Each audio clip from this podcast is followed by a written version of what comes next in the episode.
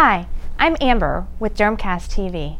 Today I'm sitting with Cynthia Trickett, Lieutenant Colonel in the Texas National Guard and practicing dermatology PA in Dallas, Texas. Thank you so much for coming in today. Thanks. So we're going to talk about the role of the PA in military. Can you talk to me about your background and how you got where you are right now? Sure. I joined the military in 1990. I was enlisted. I had not completed PA school. I was doing my prerequisites for PA school, but I didn't know that I was going to be a PA at that particular time. I actually thought I was going to be a nurse. My particular unit was all driven by nurses. Our commander was a nurse, our vice commander was a nurse, everybody was a nurse. I was in a flying unit.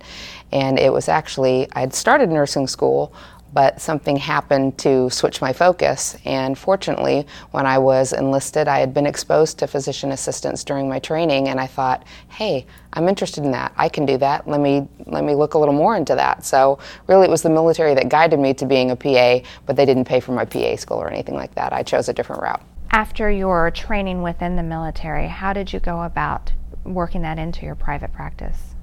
Hmm. So since I've always been in the military, I was actually, you know, in the military before I was a physician assistant. So every practice that I joined knew that I was in the military and made not special concessions, but knew that that was also a focus for me. So fortunately, I'd, I'd only been activated three times for hurricanes, so it wasn't a huge detriment to my practice. But when the call comes, you have to go. So, and, and you don't know where you're going, how long you're going to be gone. So it's nice that they have some understanding. Tell me a little bit about the process when you get activated for one of these emergencies, what our role would be in that. Okay, so as a physician assistant, I'm in a, a medical unit. And you are you have a bag packed that's prepared. You may never use it for three or four years and you know have to change out some things and whatever. But uh, you're always prepared to be called.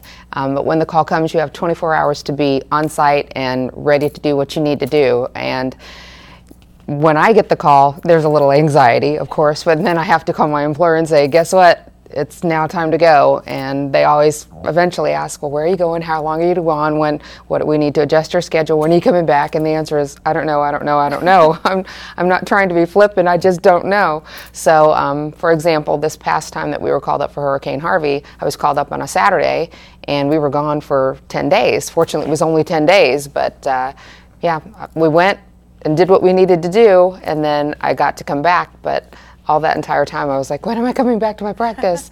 so, um, yeah, it, it's a little anxiety written because you don't know the, you don't know what you don't know. But uh, certainly, when you're there and you're doing good work, you know the time flies, and you're like, okay, this is what I'm supposed to be doing. So you leave. You have no idea how long you're gone for, and you just tell your your practice, "I'll be I'll back." be back when I'm back. I can see where that would produce just a little bit of anxiety on bit. everybody's part involved. That's great. I didn't realize what a need that there was for dermatology PAs in those type of emergency situations. PAs in general, yes, but dermatology is actually a specialty that is acutely or um, well positioned for certain emergencies, like, for example, Hurricane Harvey. When I got activated for Hurricane Harvey, I wasn't sure what a impact I was going to make. Yes, I understand some family medicine concepts for sure, but uh, about 50% of our casualties that came into our, our tent to be treated uh, had dermatologic issues. So we had tinea, we had lacerations, we had infected wounds, infected eczema, had a pityriasis rosea patient, facial shingles type of patient. I even had infantile acne. Yes, I know that's not an emergency, but these particular patients come in because they're seeking care and they're worried. So it was um, it was nice to be utilized that way. It's great that you can make such an impact. What would you tell others that are considering joining some portion of the armed forces or military within our profession? It's a great way to give back, for sure, and you're definitely needed. Um, but please make sure that you are aware of your commitment. The worst thing you can do is say, Yes, yes, I want to do this, and not be aware what you're in for. So, talk to some of the people who have been in and who can give you the ins and outs of, of the true story. When you talk to a recruiter, they're going to say anything they can to get you into the military, which I understand. They, they have quotas to meet, but make sure you talk to somebody who's already there and uh, has a good idea of what, what you can expect. But even then, we still don't know exactly what to expect, but we can give you a good idea. Are there any resources that you would recommend somebody utilize when trying to make that decision?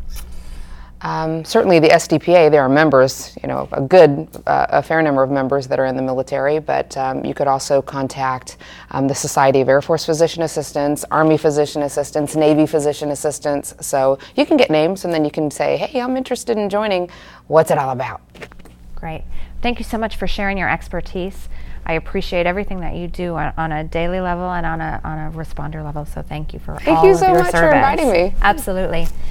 I'm Amber Blair with Dermcast TV. Have a great day.